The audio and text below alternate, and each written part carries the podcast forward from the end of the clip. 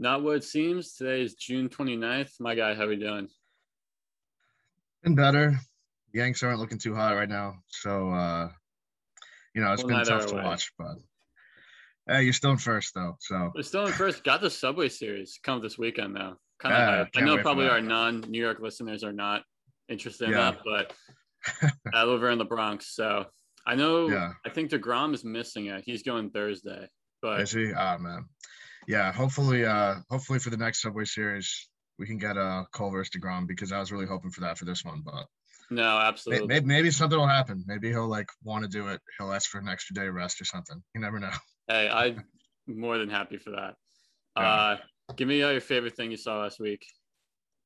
Well, I mean, some of these things kind of happened right after we recorded last week, but everybody Always how it is. saw that pitchers started getting checked for substances. So uh, Max Scherzer was pretty funny. Yeah.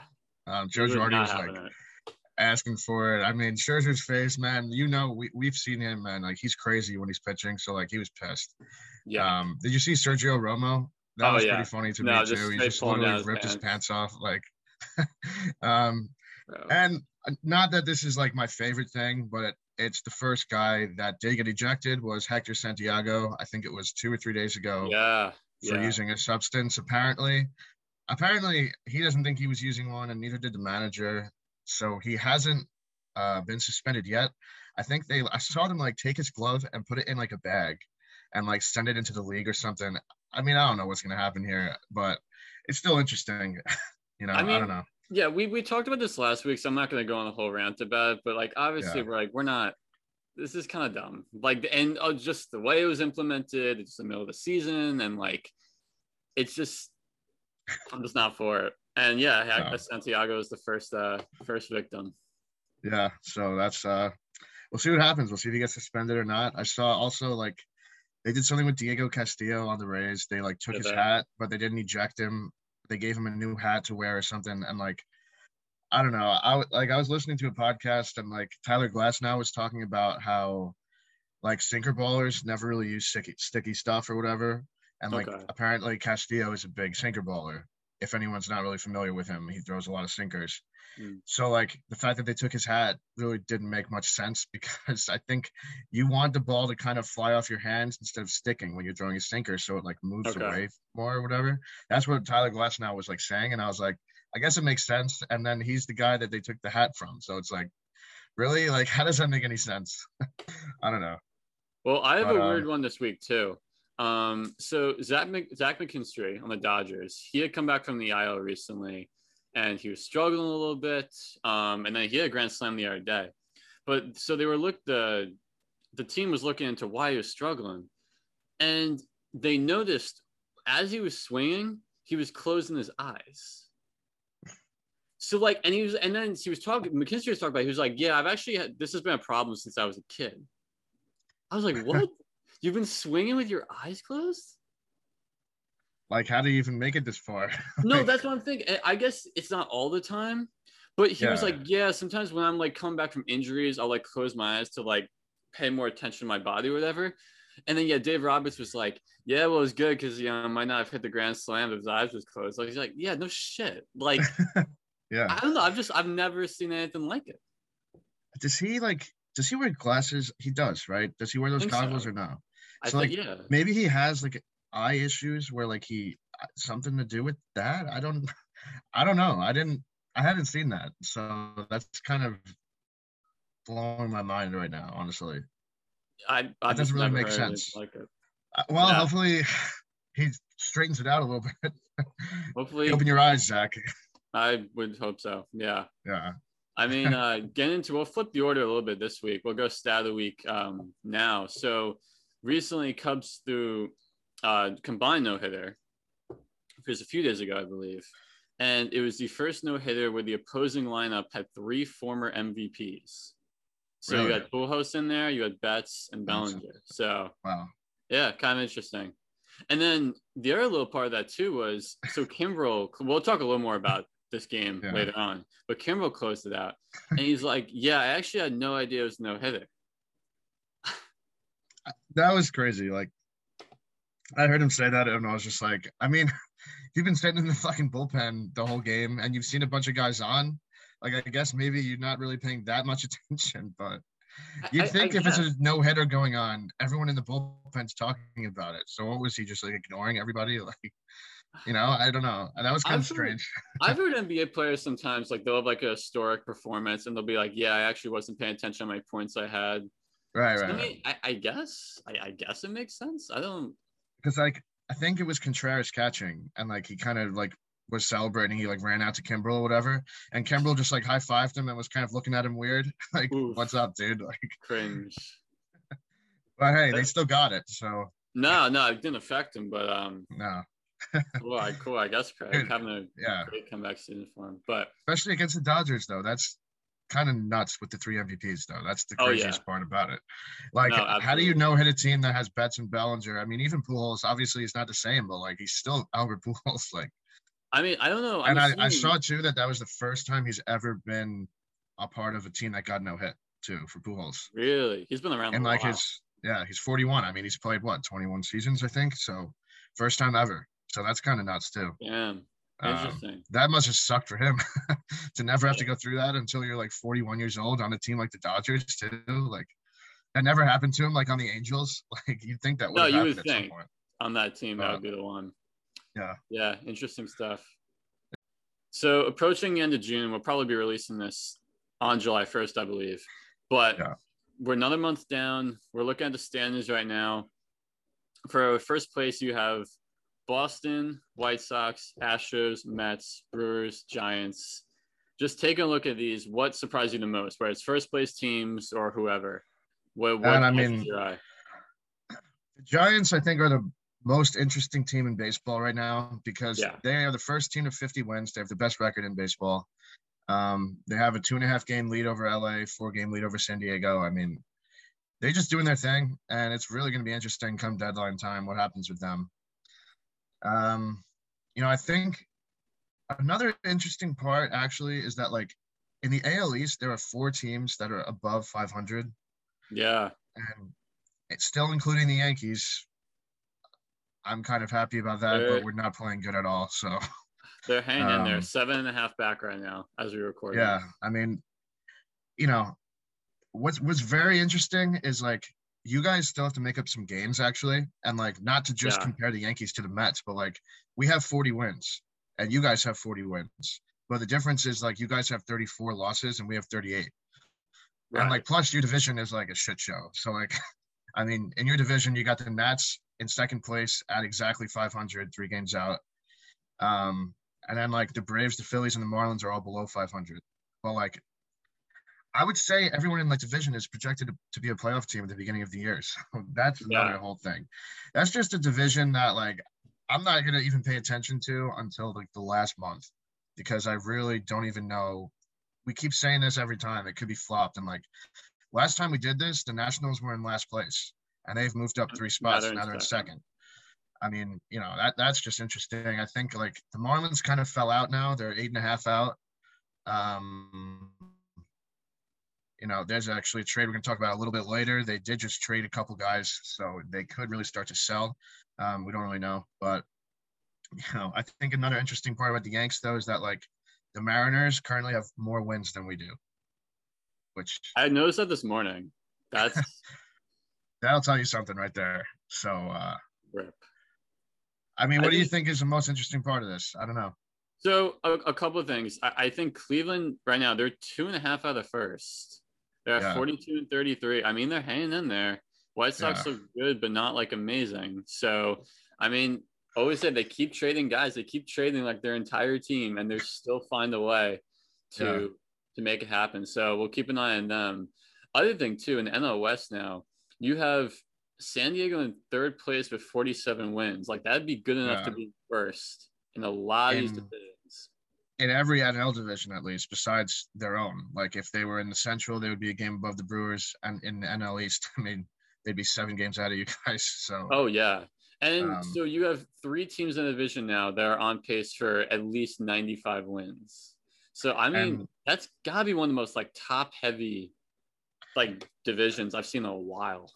it reminds me of I think probably 2015 or 16 when the NL Central, it was the Cardinals, the Pirates, and the Cubs all made the playoffs. And I think like the Pirates might have been no, the Cubs were like in third, and I think they had like 98 wins or something, and the other two teams had it went like above 100 win records. So like Mm. that doesn't happen very often, but you I remember because it was Cubs Pirates and Pittsburgh for the wild card game, and then I think the Cardinals won the division that year, or maybe the Brew. I don't even remember who, but like you don't see that very often. So like I think maybe a few years ago too, Boston Yankees and the Rays all made the playoffs in the same Right. year too. But still, it's it's interesting. Um, Boston's in first. That that one still surprises It's another me. surprise, man. Like them and the Giants, I feel like are the two most surprising teams in the baseball this this season. Um, I mean, we just got swept this weekend in, in Fenway, so that was just like atrocious baseball by the Yankees. But Boston, give them credit, man. They like played really well against us. They're hitting. I mean, they blew up Gerrit Cole. That's another thing we're going to talk about a little bit later on. But um, Yeah. you know, that was a game we had to win. When Cole's on the mound, if we lost the first two, that's supposed to get us at least not a sweep. And like they swept us. Um, you know, I think Minnesota is still surprising to me. I don't know what you think about them. Yeah. They're just 11 and a half like, out right now. that's good for third place, but like Detroit and Kansas City are 12 out, so it's they're not very far ahead. um, I think they're done. yeah, I mean the Reds are finally above 500. I think for the first time in a while. Um, they I, a, I keep on saying they're good. Like I, I don't Yeah. I feel like they should be better Yeah. than this. Yeah, no, I agree. Like, especially with Winker and Castellanos. I mean, it's just like we say this every week. They're probably going to be the starting left and right fielders for the All Star game. I don't know if they're going to have any other All Stars. I know like some other guys have been okay. Like Votto's been pretty good since he came back. Yeah. Um, you know, it's just I don't know what the deal is with the Reds, but um, St. Louis is interesting too, though. They're 38 and 41. They're below 500. Um, Mm. that's a surprise. I mean, you think with Arenado, Goldschmidt, Yadi, like the young guys they got, o- O'Neill, yeah, Flaherty being hurt, I think is killing them. I think he's out right Mhm. now, isn't he? I'm pretty sure that's not he might that's be. not helping. I mean, Waino's been pretty good actually. That's not an issue there. Um, like he was kind of off and on the beginning of the year, but I think he's been pretty solid his past few starts. So uh, good to see out of him. But And then as we wrap this up, if you're looking at non the non playoff teams right now, who do you think is most likely to turn around and slip in?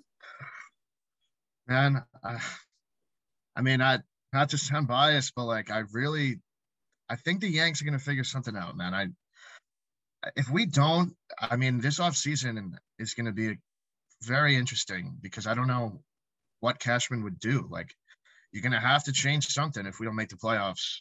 I'm Yeah. surprised he hasn't made a trade yet. I think he's gonna try to make at least one big trade, and hopefully that'll help. I mean, it's like again, Toronto, Tampa, and Boston can all get cold. We could get hot, and then a good week and a bad week by them, we're right back in it. But the way that Boston's been playing and the way that Tampa's been playing, I don't know. Um, but I, I think the Yanks, man, I I do. I just think like we haven't fired on all cylinders yet, and like it's possible that we just don't the whole year. Now that it's been three months, you never know. But I I think they just got to turn it around. But uh, I don't know. I What do you you. got? What do you think? I think, yeah, I, I mentioned Cleveland. I gotta go with them. I think whether they Okay. catch the White Sox or they catch who is it, Oakland, Tampa for that for the Yeah, wild card yeah, spot. I, I think, I think they find a way. I with their pitching, Yeah, Bieber's been great. I agree. Um, and I feel like the Cle- offense is just good enough to get it done for them. So yeah, I think like Reyes comes back soon too from his injury. yeah, so he that'll does. help. Um, yeah. Also, I just want to give a shout out to Houston. They were just very hot the past two weeks. I think they won like 10 out of 14 or something crazy like that. they look very good. Um, you know, again, we're never gonna get that feeling out of us that we don't like them, but you can't take away the, fact that they've been playing really good at baseball, and they overtook the A's. I think that's very important. What do you? Okay, so do you think the A's ever take it back, or is Houston not letting it up anymore Uh, yeah, yeah, because I feel like the A's are just too pesky. I, I they're Yeah, just like, like- a weird team like that. They're just not going to go away. Like I feel like they're just going to be right there. I just don't know if the A's are ever going to get first place back. Like Houston, like the A's might get a wild card, but I don't know if they ever go ahead of Houston. I don't know unless they get cold. It's just that that's interesting because that division sucks. So like Yeah, you know, like we said, Seattle's above 500, but the A's and the Astros are going to be battling it out. Seattle's going to drop off eventually. So yeah, um, it's interesting though. Now that it's halfway through the season, I think you can kind of look at the standings a little bit more seriously than we did probably about a month ago or the month before that, even. yeah. Um, yeah, we'll Well, we'll see check back in at the end of. July and see what's changed. That'll be the trade deadline too. So we're going to be talking about a lot of trades about a month from now. So Oh yeah, it's going to definitely. Well, you just mentioned the trade deadline, so we'll continue with that a little bit. If you're looking at the American League and a potential trade happening, wh- what do you like? Um, well, it, as much as it hurts me to say this, as I was just talking about the Yanks making the playoffs, I think Toronto's going to try to make a move for some pitchers. Yeah, Um, so uh, they need to. I mean, they they have Ryu. Um, Ray has been better this year, but he's not someone I'd count on because it kind of hasn't been consistent over his career. Um, no, man, I'm saying that Toronto acquires Jose Berrios and Taylor Rogers from the Twins. Um, as Mm. much as a lot of people probably believe the Twins could maybe snap out of this as good as they've been, I believe it's time for them to wave the white flag. I mean, I think it's just you got to give up on the season and start over this offseason. Um, maybe even start over at the deadline, get a bunch of prospects for these guys. They're both free agents after 2022, so you'd have them for a year and a half for Toronto. So that Mhm. would also mean for the Twins, Toronto would probably have to give up a decent amount. Um, they may even give up some guys that are actually on the team right now, like maybe Grichuk or someone like that, because of the surplus of outfielders they have now that Springer came back. Um, but listen, like Berrios is having great bounce back season. He's got a 3.41 ERA, 9.6 K per nine over 15 games. Um, he's got a career ERA of 4.10. Um, last year he had an even four ERA in the shortened year, but obviously again he's having a better year this year. And having Ryu as a mentor, I feel like would help him a lot too, because I feel like having Maeda as a mentor is helping him right now, but Maeda's kind of having an off season. So like you don't, I don't know, I don't see him sticking around. yeah, And um, Kirby Yates went down with Tommy John. So I think Rogers has a lot of closing experience. He'd be a perfect guy to be the closer out there in Toronto. 48 career saves, seven so far this year. Think about Mm. that for a second. That's how bad the Twins have been. Their closer, who became the closer probably about a couple weeks after the season because of Colomé not being good, but still, only seven saves. That's when you know the team ain't good. but um, got a career ERA of 3.06. So he's obviously been there, done that in the big save situations. And he's never had a K per nine below 9.4. He only had he only had once in 2017, and that was it.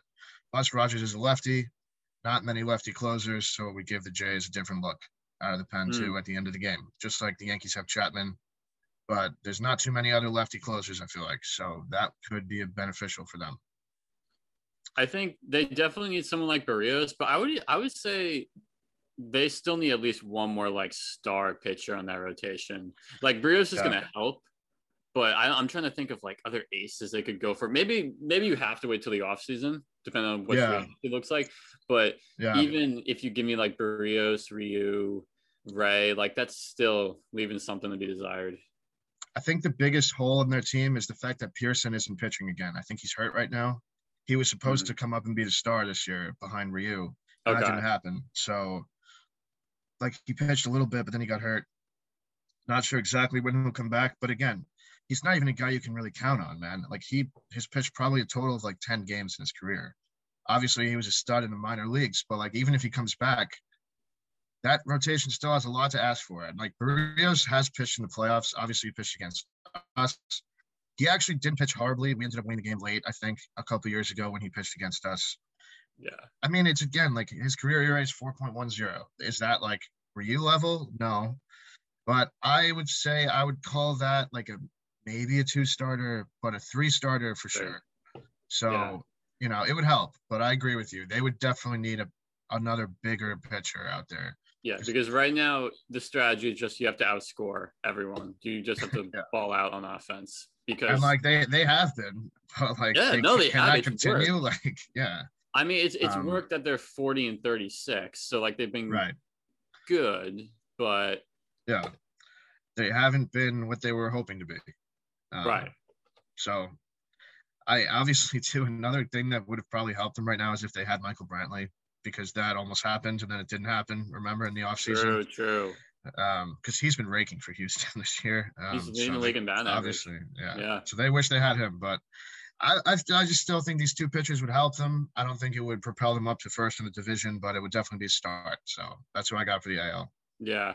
What about NL? Who are you looking at? Um, NL, we we talked about the Giants last week. I said they could acquire Kyle Schwarber, who we'll talk about him a little later on too. He's been oh, on yeah. tear. But um, let's say that trade doesn't happen, or that trade does happen, and they still want to make some more moves. I say being Miami is kind of dropping off a little bit they might sell Jesus Aguilar. And I think that would be a perfect fit in San Francisco. Um, mm. Brandon Belt just was placed on the IL with knee issues. I don't know exactly what, but he's seeking a second opinion. So that's never good. No, that's um, a bad sign. And the best team in the league needs a solid starting first baseman, you know? Yeah. Um, and listen, Aguilar is currently top five for RBIs in the National League with 51. Um, Right now, he's hitting 260. He's got 12 homers, 51 RBIs, like I said, and a 773 OPS over 73 games played. So he's played almost every game for them, too. Um, and listen, over his career, he's kind of had some up and down years. Obviously, with the Brewers, he was an all star once. He was in the home run derby that time. Yeah. But his 162 game average is a 259 batting average, 24 bombs, 85 RBIs, and an 800 even OPS. So right now, he's pretty much right on par with those numbers. Halfway through the year, he's got 12 homers, the RBI on pace is probably closer to 185 right now for this year. So uh, mm. he's been solid for Miami. Kind of interesting the fact that like he's in the top five for RBIs and they're still like eight and a half games out. True. Um, uh, because like he's I think he had a chance to start the All Star game if the Marlins weren't doing that bad, but everyone's looking at like other guys. Um, yeah. And listen, but like Aguilar's not even bad defensively either. A lot of people think he would be because he's like a big dude over there, but um, he has a career 992 fielding percentage at first. Brandon Belt has a career 994, so it's pretty much the same thing. And I think Belt's won some Gold Gloves before too. Like Aguilar's not that much worse than him. Mm. Um, you know, I think, and he's obviously known for like a great clubhouse presence, Aguilar. Like he's a fun guy. He just does this funny shit all the time. Like even with Milwaukee, him and Yelich or whoever, like now in Miami, him and like Miggy Rojas, Josh Chisholm, like you see yeah. that he's a great veteran guy to have around the young guys too. So I think for a first place team, they need a first baseman, especially if Belt's going to be out for a while, and this would be a perfect fit for me. Yeah, I, I think Miami. There's no point of holding on to him unless you really just want like a veteran presence for guys like Chisholm and all them. Yeah. But I mean, yeah, they're in last. I, I don't see how they're gonna really turn around if you look at that team. So yeah, I, I think I think he's a good fit in San Francisco if they're really yeah. trying to make a push. I think too. Uh, I saw earlier this year when Miami went out to San Francisco, Aguilar homered twice in that series at Oracle hmm. Park. So big ballpark, but so is Miami. So obviously he's used to hitting in a big ballpark with the homers that he's hitting. So uh, true. You know, I think I mean again, he would just be a perfect fit with those veterans out there too, because like he's a veteran and like you don't want a veteran laden team really, but somehow the Giants are making it work with that. So yeah. Why not add another one? I mean, I don't see why he's, not. He's sneaky good. Like the more I think about it, he actually has had a pretty good career. He has. Like I remember that year with Milwaukee was amazing, but yeah. Then he played good with Tampa, and he had a great year last year with the Marlins, and again this year he's actually on my fantasy team this year too. Hmm. So hmm. I picked him up a while ago because I saw he started getting hot again, and he's been great ever since. So uh, yeah, real steady guy. So yes, yeah. maybe he goes to a playoff team. We'll see. Yeah, hopefully. All right, get into who's hot and who's not. Who you got for hot right now? Uh, hot. I got a guy over on in San Diego, Jake Cronenworth. Um, very underrated part of that team. Uh. Right now, in his past 15 games, so about two weeks, he's hitting 362, six homers, 13 RBIs, and a 1.27 OPS. Um, also, in my opinion, Cronenworth was snubbed out of the All Star finalists for second base. Obviously, he could still be a reserve, but the final guys over there were Albies, Lux, who like we talked about Lux, but Cronenworth's numbers are way better than no. Yeah, Cronenworth. And um, I think I forget who the other one was, but it was uh, you know, Cronenworth should be there, especially because he's shown all this power like as of late. Because like last year he showed some power, but like this year he kind of started out slow in the power department. Now I think he has over 10 homers this year as a second baseman in San Mm. Diego. I mean, obviously Tatis, Machado, Hosmer, Grisham, everybody else like kind of overlooks him a little bit, but Yeah. he's a big part of that team. So uh he also doesn't strike out a lot either. So yeah, he doesn't. No. Um, that's why I feel like he's different than a lot of guys there too. Like, not that Tatis strikes out a ton, but he strikes out decent amount because he's a power hitter, yeah. like Machado too, and like Mhm. uh, Wil Myers obviously strikes out a lot. Um, Hosmer makes contact too, but um, still, I think Cronenworth's been hot and he deserved to be an All Star, but he still could be. So that's who I got hot wise right now. What about Yeah. you? Bro, I got a guy who's fucking hot right now. Kyle Schwarber now. 14 Yeah. homers in his last 16 games. And if like, you know, I, I it's, half of them have come against the Mets. I think in his last three games against us, he has seven. I I don't I don't know. Like I remember when he came up, it was like he was like the he was a big deal and then he's kind of had like an okay career, but like my God. I don't know. I remember I texted you about the other because I know that he was Yeah. actually doing this well. I was like, "You know. Kyle Schwarber is 14 is less 16. Bro, Like I think that Bonds and someone else are like the only two guys to ever even be close to this. Schwarber might have even outdid them with 14. I think Bonds and whoever else did it. It might have even been Ruth. I don't remember, but it was like either they had like 12 and something or like 13 and something. And like Schwarber now has 14 and 16 games. And like, has he had like he had a three homer game against you guys at some point? Then he had two last night, right? I Mhm. think he had two against you guys last night. Uh, one of those pitches too. I don't know if you were watching the game at all. I kind of was flicking through the channels last night. One of them almost like hit him, and he like just fucking swung an inside pitch and like hit it out. I was like, dude, what? bro, I mean, he's he like, a- uh, is he a free agent at the end of the year? Mm. Wow. He's yeah, yeah. They signed to a one year deal, so He's He's- probably at what like 22, 23 homers right now. Like that you probably would have like penciled in for him for like the whole season. Yeah, no, definitely. I feel like his past few years he's averaged about that, maybe Right. closer to thirty, but like. I don't think he's had maybe he's had a little bit above 30 like once in his career. This year, I mean, wouldn't be surprised if he hits close to 50 like at this point. Um so if he keeps this up, I know he's a streaky guy, but Yeah. he could totally keep it up and this could be what the Cubs were waiting for all those years. Oh It yeah. just so no, happens to be coming with the Nats. So course, Yeah. of course against us. Uh, and also honorable mention: Shohei Ohtani has eight home runs in his last 12 games. Very pedestrian next to Kyle Schwarber, but hey, fun fact about that too. He homered against us yesterday in the Bronx, and it was his hardest hit home run of his whole career. It was like 117.8 miles an hour off the bat. damn. Um, that I was watching that, and uh, they were like, "Yeah, so apparently this is like his hardest hit ball ever, it's, or like home run ball ever." So, uh, nuts, mean, man. dude, so like scouting report on him too last night was that like he hits sinkers really well. So like Mike King was pitching for us, so he didn't really throw many sinkers at all. But he Okay. also obviously we know Ohtani can hit off speed, so it's a full fucking count. And he just throws a slider perfectly down and in, and Ohtani just rips it, and like it was crushed. I mean, he's a he's on another level. Him and Schwarber right now, it's just like And like I, I try not to gas him up too much because the MLB markets him so much and everyone talks about him. So I try not to overdo it, but like he's just ridiculous. And I mean, Dude, I mean, in- I think he's projected to have a WAR of about twelve in this season. that's, that's like because of his pitching too. Like it's going to combine. Like that is just unbelievable. That would surpass Bonds. Like I mean, again, it's crazy that Bonds was close to that just hitting wise, but um, still, yeah. Ohtani is probably going to win the MVP, and if not, it sucks for Vladdy. I think because He just Ohtani's picked the probably going to win year. it. Yeah, it is. but um, yeah, good honorable mention though. Gotta tell you. Yeah, no, truly. It's a tough, tough competition this week for hot. But what about Yeah. who's not? Who do you got? Uh, man, I got a guy I'm a big fan of, but he's kind of not doing too good. Um, even this weekend against us, he wasn't great. Guy on the Red Sox going with Alex Verdugo.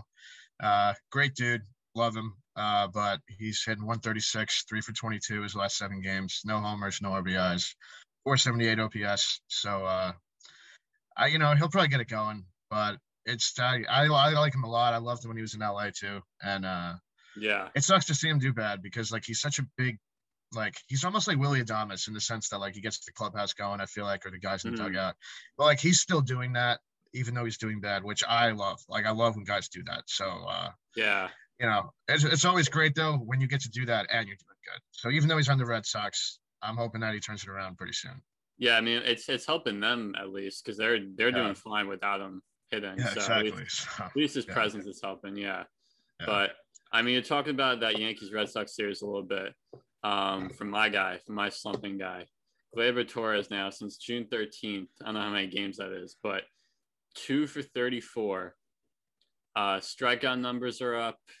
He's not look good. and I don't know what it is. Uh, he kind of went through a little bit of a hot stretch for like a couple weeks before that, and now it's just like no one has been colder than him. Um, I think he went 0 for 4 again last night. I don't even know what to say because I was such a huge fan of him when he first came up. I mean, I don't know. I just don't know what's going on. He, I mean, we were talking about this a little bit a couple of weeks ago. Like, I feel like ever since 2019, he really hasn't looked the same. But at least last year, he was like No, he hasn't. was average. At least he wasn't. He wasn't even at a poor season. Yeah, no. No, I mean, like he was hurt for a while last year too. Plus, it was a shortened year. Yeah. Um, you know, I don't want to give him like excuses either, but could it be like the deadened balls? I mean, like I don't want to give him an excuse like that, but like he used to be such a power hitter, and uh, now all of a sudden he's just like not. So like I don't understand if he's not using his hips right or if it's the ball. It's just like he's not driving the ball. That's the issue, and I don't know. why. Yeah, but I mean, I, I guess to counter that though, if you, he's striking out more, and was Right. what I say two for 34. So I mean, yeah, maybe the Yeah. power is down, but he's also just like not even making contact. So No, and uh, I don't know why. I feel like maybe sh- I just feel like they need to move him to second base, but then we would have to trade people. It, like I don't know if he needs to. As much as I would hate to see him go, I don't know if he needs to be a part of a trade, and he needs to just change the scenery, and we get someone else to play shortstop. Because I love him, dude. I mean, you remember his great years in 18 and 19. He played great in the postseason. Even last year, he had great postseason numbers. Um, people forget that because he's been so bad this year, and he was bad during the season last year. He had a few big homers for us in the playoffs last year against the Rays. I think against Cleveland he had one too. Um, he's clutch too. Like in the playoffs, he's always been good. I don't know how to. I don't know, man. He's yeah, just got to try to make contact. But like then, if he do, if he's doing that, then he's just gonna get weak contact. Like I don't know what he's gonna do. I don't know if he maybe has to change his swing. Like we talked about Gary, I think last week or the week before, how he's changed Mhm. his swing a little bit and he's gotten better. Like you can't just change your swing like in a day, but like maybe he's trying to, and maybe he'll just click and it'll just finally Yeah. get there. I don't know, because like everyone on the Yankees says he's like getting to the field early, working with our hitting coaches and stuff. So it's not that he's not putting the work in. I Yeah. just, you know, it's tough to see, man. I don't know. yeah, baseball's a game of adjustments. So Yeah. I don't know, but I wanted to touch a little bit on the home run derby. So we don't have all the participants announced yet at the time we're recording this, but right now we have Ohtani, Pete Alonso, Trey Mancini, and Trevor Story. So four spots remaining. I mean, you have guys like Vladdy who said he's not going to participate. I mean, Gosh, I wish yeah, would. no, that's a shame. But Yeah. I mean, I don't know. So only one of these participants is in the top five for home run totals. I I don't know. It, it- it's kind of an underwhelming group so far. I don't know. I don't know what I want to hear. Yeah, like- I don't know how to like.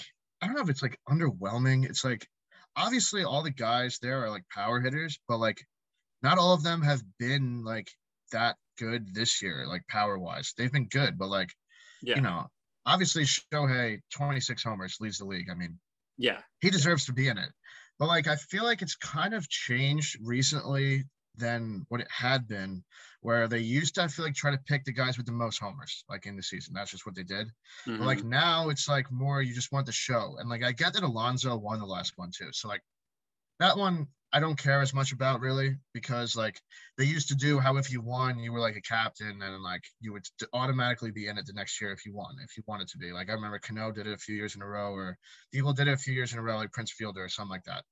Yeah. Um, like I kind of wish it was the top home run hitters in the league all just did it, but uh-huh. I know that like some of them don't want to. Like Vladdy literally said he doesn't want to. So then what? Like you know, I don't know, but I think it's cool that they invited Mancini to do it because a year ago Mancini was fighting cancer. So Yeah. um, I think uh, that'll be really cool. And um, obviously Trevor Story is the best player on the Rockies, and it's in Coors Field, so that kind of makes sense. They usually try to get a guy from the hometown stadium do I- it. So yeah, I guess it's fine. He only has nine though. I mean, I know Yeah, he was hurt for a while too, but yeah, I agree with you. Like nine, but Yeah. yeah, I don't know. who would uh who would you want to round out a couple guys you want to round out the final few spots? Um, hmm, I mean, obviously the obvious answers are like Stanton and Judge, but like obviously, and I don't think they're doing it yet, or else they would have said they were. Yeah, I- don't I don't I'm think- I'm gonna go a little bit outside the box here. I'm gonna go Matt Olson. I think I would love to see Matt Olson do it. Um, we talked about him a little bit. I think last week he's been solid. Uh, great power numbers this year. Um, another one I, that I think I would love to see is Rafael Devers. Um, that kid can hit the ball to the moon. So yeah. Um, especially in Coors Field, like I'm trying to think of guys that hit long, long home runs like to begin with. Um, Hmm. obviously too one that i would love which i don't think will happen is nolan arenado because i would love to see how rockies fans would treat him Yeah, yeah. That wouldn't go. i don't know what would really happen there but i think that would be kind of funny i don't think that's going to happen um i don't know give me a couple of guys you think though I mean, I feel like I had to go with Schwarber at this point because I I, I do kind of want the top guys. Like I'm more basic like that, but yeah, like, I do kind of want the top guys. So Schwarber, I would say. I feel like Acuna's probably done it once at this point, but that would be. I mean, he's I believe he's fifth right now. yeah Um, i think I- obviously tatis would be cool too. yeah, I, I did Tatis say anything yet? I want. Am I i making think it up? that- He hasn't. Okay, okay. Well did you hear something maybe i didn't no, hear. see, I, I. I feel like I thought he said something, but I might just be making it up. Um, has and then yeah, maybe I would say like Jesse Winker too, unless he's yeah Uh, yeah, I think like Winker and Castellanos, either one of them, I would love to see do it too. Um, I mean, there's so many good guys. You know, another guy I'd love to see do it is Jacob deGrom, but that ain't gonna happen. He'd end up fucking absolutely hurting blow out his himself again. I know.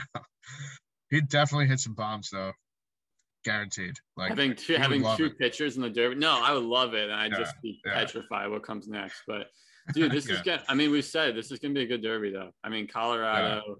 I just want the big names in there. I just want the guys who like are actually hitting the bomb. So, I mean, probably I mean, I would think by next week when we're recording, we'll have a Yeah. better idea who's in it. But I just think though that like I know that Stanton isn't like at the top, but like I think for a few years in a row, Stanton would have like the longest homer, and it was always when he visited Coors Field with the Marlins. yeah, So like, I mean, who would hit the farthest homer, him or Ohtani? If if Stanton did it, who do you think? Stanton. You think so? He I should just mean, be like a dude, like- staple every year. He should just be in every single year. Just Because like I mean, he just hits bombs there, dude. I've seen him hit a homer there to like the back fucking porch Oh, yeah. where all the food is, like past all the seats. It's like, dude, what? it's just unbelievable. Um, I think he probably has the longest homer there ever, probably like 500 something feet. Um, I'm assuming. So I would love for him to do it, but I don't know if he will. He's done it now. How many times? Probably a few Three? times. Yeah, I, my guess is he won it once. He won it in San Diego, right? I think that was the one year he won it. It, might, it probably was. Yeah, I think so. Because I think that one he hit like the fucking scoreboard or something, like way up in like left field or something. I mean, I, I don't know. Kind of probably Yeah. sound biased, but I think every baseball fan wants to see Giancarlo Stanton in the home run derby. So Yeah. Yeah. I mean, we'll stick. We'll stick with uh. So getting into what it seems and not what it seems. We'll stick with the, you guys with the Yanks for a bit. Um, let's talk Gerrit Cole. So Gerrit Cole now, his April and May ERA was 1.81. You know, looking like the AC is. Junior ERA is up to 4.65. He's allowed five earned runs in a few of his starts recently. Well, in starts since May 28th. I mean, what do you think? Like, is this is it the sticky substance issue that's getting to him? Is it just a a slump he's in? And I don't know. Like I think obviously the sticky thing is affecting a lot of pitchers because like let's face it, probably 90% of pitchers did use it. Like yeah. even the guys who are getting annoyed about getting checked, some of them probably have used it in the past. Like let's just be straightforward with it. Whether yeah. it's spider tack, whether it's sunscreen and rosin, whether it's whatever else they would use. Um, so obviously, I do think that Cole used it. Like I'm, I'm not gonna say like he didn't, because just because he's Gerrit Cole and he's on the Yankees. Like I think he used it, and like honestly, we've heard guys say they used it. Like Tyler Glasnow, again, I mentioned him before, but like he said he used it, and he said that might have been a reason why he got hurt because he couldn't grip the ball as good or whatever the reasoning is. I do think that it wasn't just that he went to Houston and they gave him sticky stuff. Because like remember before that, he was never like the ace. Like he was good with the Pirates. Yeah. But before joining Houston, he had a 3.52 ERA and 8.3 K per nine. Okay. That's not bad. That's like pretty solid. Pretty good. But then once he got there, I'm not counting his June 2021 numbers. His Houston and New York numbers is a 2.51 ERA and 12.3 strikeouts per nine. So that ERA is a full number down, and the strikeouts per nine is four up. So, you know, I don't think that it was just the sticky stuff. I really don't. I think this is kind of a slump. Yeah. Because I think it's getting in his head because he had that shitty interview. You know, mm-hmm. everything fucking bad happened with that. And, um, you know, I think like everyone talked about how Pittsburgh's pitching coaches taught them to throw sinkers. Then Houston's pitching coaches taught them to throw four seamers out. We saw that happen with Verlander when he went there um, to Houston. Remember that? Like when I went on that run in August, uh, I don't know, in September in the playoffs, like he was a big four seam guy, and that's what really changed his career around. Okay. So that happened with Cole as well when he went there the next season. Like I think it had to do with the pitching coaches and the guys around him helping him out, but still, the sticky stuff had to be a, some kind of effect. Yeah, I, I, I would know what you think. Yeah, I would think so. I, am leaning more towards just a slump. I mean, in that yeah. he's learning to adjust. I mean, yeah, partially he's learning to adjust without spider tack or whatever he was using. Like whatever he used, we don't really know exactly what he used, but like I'm assuming he he didn't say he didn't use it in that stupid interview he had. So obviously he used something. Yeah, um, I, I, um, think I, I, think he figures it out. I, I but yeah, man, he's been amazing for like three years now. So it's just weird to see him slip. I mean, there was talk for a while that even he was up there with deGrom, and right. Now, I mean, again, like right now, his overall ERA this year is like two point three something. Like even with this bad month. Yeah. So like it's not like fantastic. It's not like he's out. Like he's still a great top ten pitcher. I feel like. I don't think he's gonna like unless he pitches like he did this month the rest of the season. He's a top ten pitcher. Like yeah. I think he oh, figures oh, it out. Um, yeah. Obviously, again, like no excuses, but he went against Boston's offense the other day, who has been really good. And like mm. Gerrit should have pitched way better than that. But you know what? Whatever. It's Boston. They've been good this year. I think his other bad start was either against Toronto or Tampa, who also obviously has been good. So like, but he pitched like when everything happened with that interview. The next day, he did have a great start against Minnesota. He got the win. He struck out Donaldson twice. Like, he's he hasn't been like horrible. The the five, the two five ERA, the two five run games that he let up, bloated that that ERA to four point six. If it was like around two or three ones, he probably would have an ERA for June below four, which yeah. still isn't ace numbers, but like it's better than what it looks like. Um, you know, I just think it's a slump, man. I do. I I hope because if it's not, we just invested in the wrong guy. So yeah, no, I, I think it's a slump too. I mean, yeah. shifting over to another guy um, in that division, Cedric Mullins. So before this year, before 2021, batting average of 200, 577 OPS, only 115 games. Like he's a fairly yeah. young guy. This year, though, been 315, 13 homers, 14 stolen bases, 920 OPS. I picked him up in fantasy. He's been killing it. Oh, yeah. Uh, he's yeah. leading the league in hits. So what do you think of him and how legit he is? Um, yeah. So obviously he was a big prospect in Baltimore for a while. He kind of was up and down the past few seasons. Um, like you said, he hit 200, but that happens to guys when you're first coming up. You're not getting consistent playing time, whatever the case is. I think Yeah. he's definitely what it seems. Um, you know, he's making contact all the time, and it's not always power, which is the thing. So like he leads the league in hits. So like he's getting infield hits because he's a fast guy. He's getting a lot of Mhm. singles, a lot of doubles. Obviously, he's getting some power though because his OPS is above 900. I mean, Yeah. this guy deserves to be an all-star. And like, do you know he's currently seventh in AL outfield voting out of Hmm. nine? Like, he should be in the top three, in my opinion. Because do you know what the top three is right now in the outfield voting? I feel like I'm gonna be Trout, who's hurt? Trout, who's hurt, Judge, and Buxton, who's hurt. I think. So two of the guys in the top three are hurt. Okay.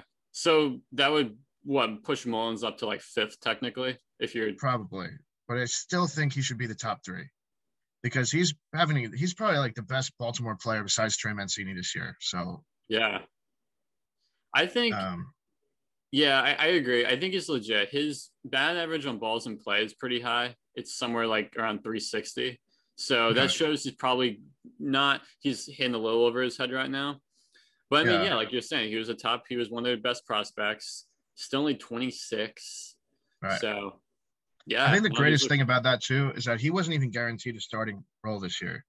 Yeah. him and uh him and Austin Hays were kind of competing for center field, and then to Mm. start the year, Hays was on the IL, so Mullins got it, and uh he's kind of taking it over now. Obviously, Hayes is back, but he's playing the corner now. Mullins is center field every day, so uh he's been solid, man. I really think he's what it seems, and he'll probably get his first All Star game this year, whether it's on the reserve or if he's starting. So uh it's a pretty cool story.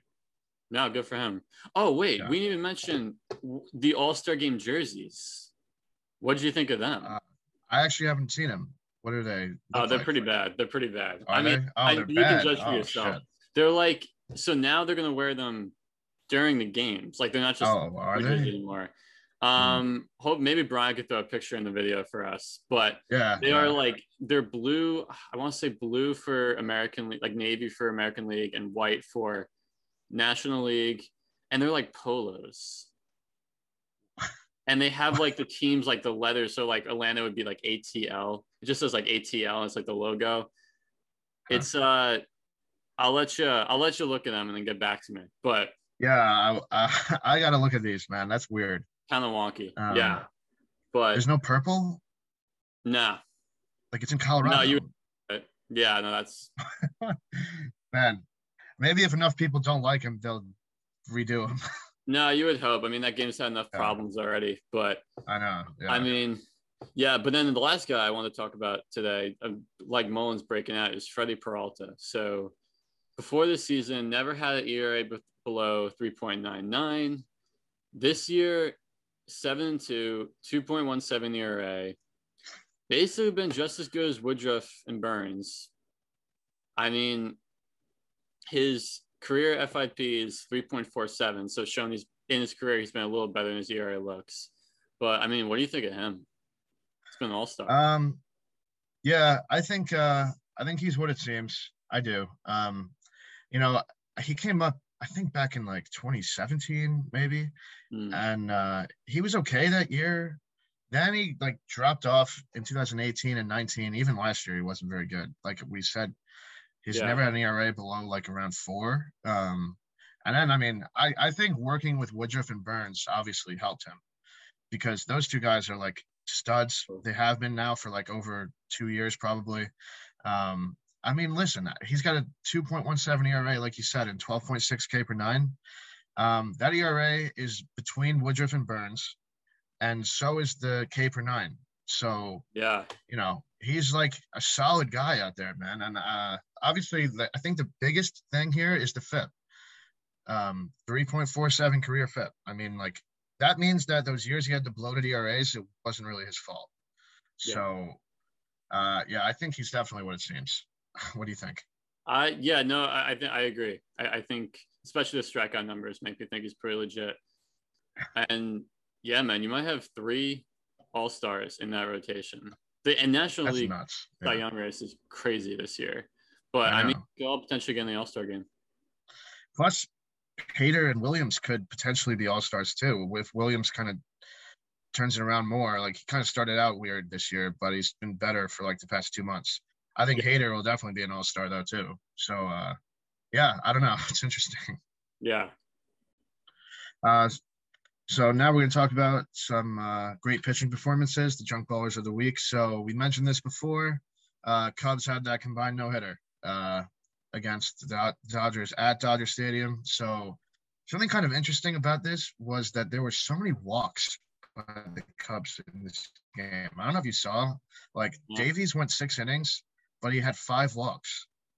So like that's why he couldn't finish it himself. His pitch count was like over 100, I think, when they took him yeah. Out. Huh. But then like T- Tepera came in and had one walk, but no hits or anything, obviously. Then Chafin came in, one inning, one walk, no hits. Kimbrel came in, one inning, one walk, no hits. So uh, they had a total of eight walks, but they got the no hitter. Like, does that make it less to you? Like less important? Like, think they let up that many um, walks? Not necessarily. I remember I think when Johan Santana threw a no hitter, he had like five or six. Did he have that many? Yeah. Yeah, but yeah, man, that Cubs bullpen has been very good this season. Yeah, like we talked about Kimbrel, but the other guys have been solid too. Um, yeah. Guys you wouldn't really expect, like Andrew Chafin, you wouldn't really expect him to be like lights out, but he really has been. So, uh, yeah, good for him. Um, also, a few days later, I think it was on Sunday Night Baseball, um, Clayton Kershaw against the Cubs eight innings, one earned run, 13 strikeouts. That was vintage Kershaw. I mean, if anyone watched that game, that was just lights out. So great series. You haven't seen that from him in a little while. Oh yeah, for sure. Uh, didn't Buehler pitch pretty well too? I don't remember which day he pitched, so. but yeah. um, yeah. Um, then on that same day, Zack Wheeler, former Met, against the Mets at Citi Field, uh, seven innings, zero earned runs, eight strikeouts. Um, that must have been tough for you to watch. Huh? He was he was the one that got away. I mean, especially for what is he getting like twenty two million dollars a year? Yeah, that he got away. He's looked great. I mean, yeah, yeah. last season and this season combined, he's looked very good. So yeah. Um, an interesting game that day too was uh, the Tigers against the Astros. We talked about how good the Astros have been. Well, uh, yeah. I think Tarik Skubal is how you say his name. I think. Uh, do you know? I don't know. I think I'm uh, saying I, it right. I, but I've um, never guy. But he's a. I know he was a top prospect for Detroit for a while, and uh, he went seven innings, one run, nine Ks in Detroit. Tigers ended up winning that game, so uh, he pitched wow. pretty well. Um, yeah, that was kind of interesting because Houston's been so good too. Yeah. But maybe it's because it's an arm they haven't really seen before. That could be the case. Um, so True. good start by a young kid there against the Astros. You know, showing mm. some guts out there. Um, and another guy we talked a lot about is Kyle Gibson. The day before all of those starts, he had a great start against the Royals, seven innings, zero earned runs, 10 strikeouts. He only had three base runners, man. Um, so that was a pretty good performance. I have him on my fantasy team, so I've been paying attention to him the whole year now. Um, he's been solid. Bro, he's like in his 30s, right? Like he's never been anywhere near this good in his career. I think he's like 32, maybe 33, something like that maybe even older. I don't know. Um, you know, I've heard a lot of guys talk about how like Lance Lynn was on the Rangers last year, and they think that. Lance Lynn helped him out a lot because now Gibson has become more of a four seam guy instead of a two seam guy, just like Lynn okay. did. So I think that Lance Lynn as a teammate really helped him out. Um, because like again, he's I think his ERA this year is like two point one something. So like he's been really good.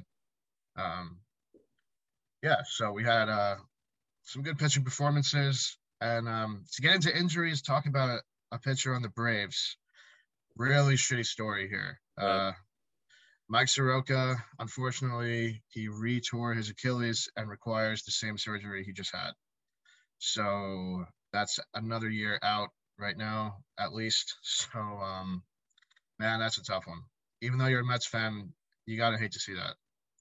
Yeah, that's a big blow for him. I mean, they've had a few major injuries or, or even just absences, especially I guess when you consider Ozuna yeah. losing him. But yeah, man, it sucks. Was he like 23? I think so. Yeah. yeah and like he was like, so good his rookie year too. Yeah. Yeah.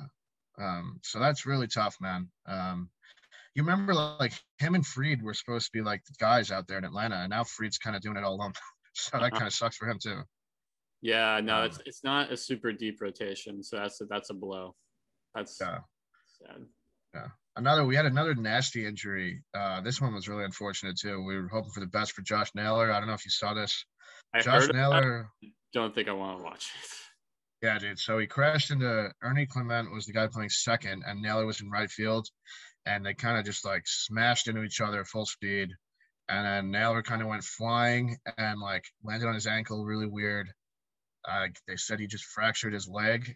I don't know exactly what fractured. They didn't really say, so that could be multiple fractures, which would really suck. Uh, you know, this guy's supposed to be up and coming for Cleveland. He was pretty good in the playoffs against the Yankees last year too. He was like Mhm. the one guy on Cleveland that actually did good against us, like last year in the wild card series. Um, I think he's been pretty solid this year too. So that was tough, man. It's, you always hate to see injuries like that where there's not really a way around them. Like it's not like you pull your hammy, like he's smashing into someone, you're gonna get hurt. So Yeah, just gotta communicate out there between yeah, the ball. But damn, Oh yeah, that was tough to watch. Um, another tough one with a pitcher on the Padres. Dinelson Lamet again placed on the IL, right forearm strain. And you, whenever you hear that, you think TJ, and then he's like he's gone on the IL multiple times this year. Then he comes back, then he goes back in the IL. Like, imagine where the Padres would be if he was healthy the whole year. They might even be in first. he was great last year. I, I think going forward though, you have if you're San Diego, you gotta just expect he's not gonna be there. And it's still a great rotation without him, but like, yeah, I, I would not yeah. rely on him for like the rest of this season, or I don't even know. This he can't stay healthy. I know. I'd hope that they just figure it out. Like, and and listen, like, if he needs TJ, don't keep avoiding it. Just get it over with, so he doesn't have to keep going through this. Like, you know, not that a guy wants to go through that, but like, if that's the answer, don't try other things and then have him go on the IL every other week. Like, just get it get it over with, and he'll be back next year. Like, that's Yeah. what I would do. But I don't know if he needs it or not. Yeah, because they Um, like as good as he is, they can afford to not have him for a little bit. I mean, what are they on Right. pace for 95 wins right now without him? So Yeah, and I mean their rotation man is like Darvish, Snell, Paddock, uh, Musgrove, and supposed to be Lamet, but I think Weathers is a kid who's come up and actually been pretty solid as like their fifth starter. So yeah, you know, again, like obviously they'd love to have him, but if he's not there, it's not the end of the world. I don't think. Um, some good news here. Brandon Nimmo is rejoining the Mets today. Yes, We're recording sir. on Tuesday, so he should be back in action when this comes out too. Um, against the Braves. I think you guys are playing the Braves, right? Yeah. Um, He- so he looked like an all star before he went down. yeah, Feels he was playing great. down, but I know. Um, so that was some good news for you guys. Um, some bad news for the Yanks this weekend. Zack Britton was placed on the IL with a left hamstring strain. Um, man, he was just out for like the first two months. He'd been solid since he got back to this one sucked. As if the weekend couldn't have gotten bad enough.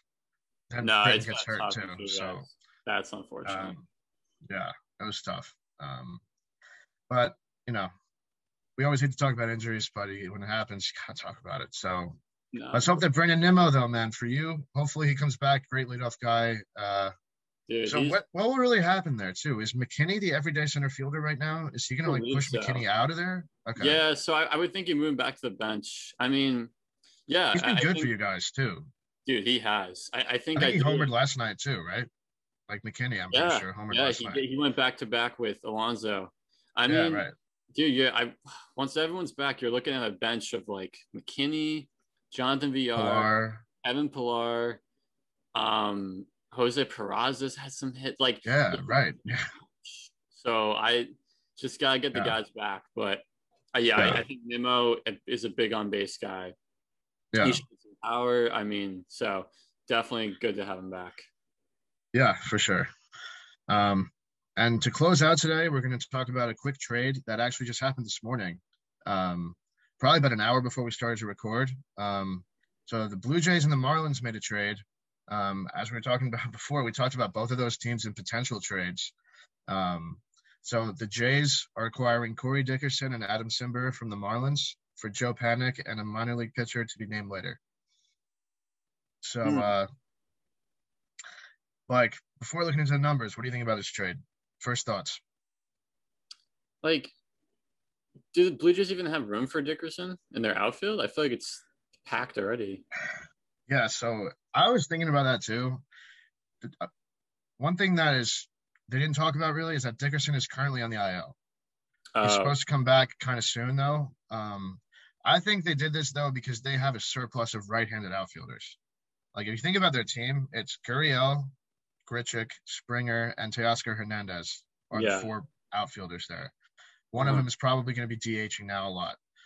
So I think this either opens up a spot to trade one of them and plug Dickerson to the outfield, or just put Dickerson in at DH, or like have have like them platoon, or maybe I don't know. I don't know what's going to happen, but um, obviously Springer's playing.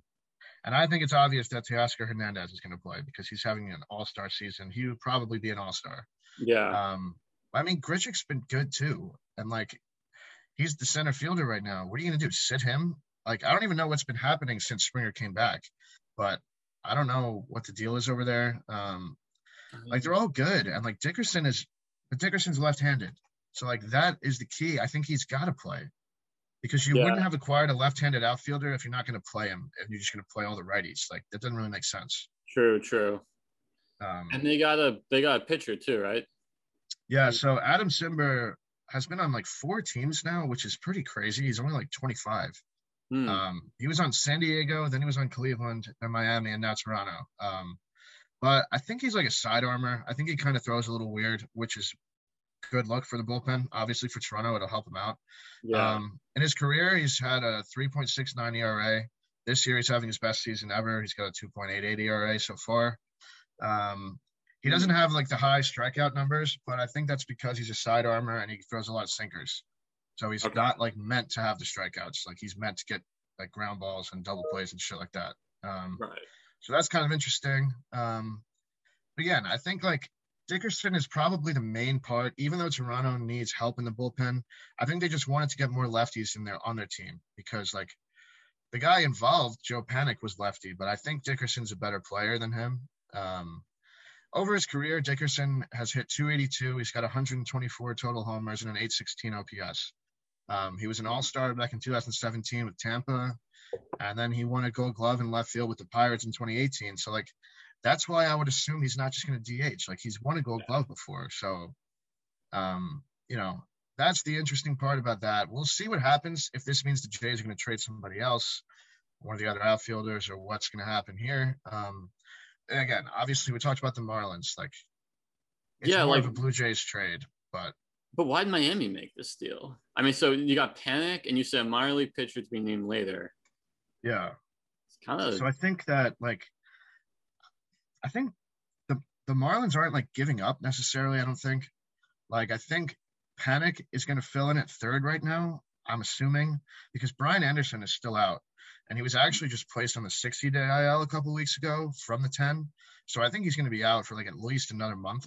Um, and Panik has played a lot of third for Toronto. Obviously, he's known for playing second base, but he's played a lot of third base over there last year and this year. Um, you remember him on the Mets too. He played some third for oh, yeah. guys. I feel like too.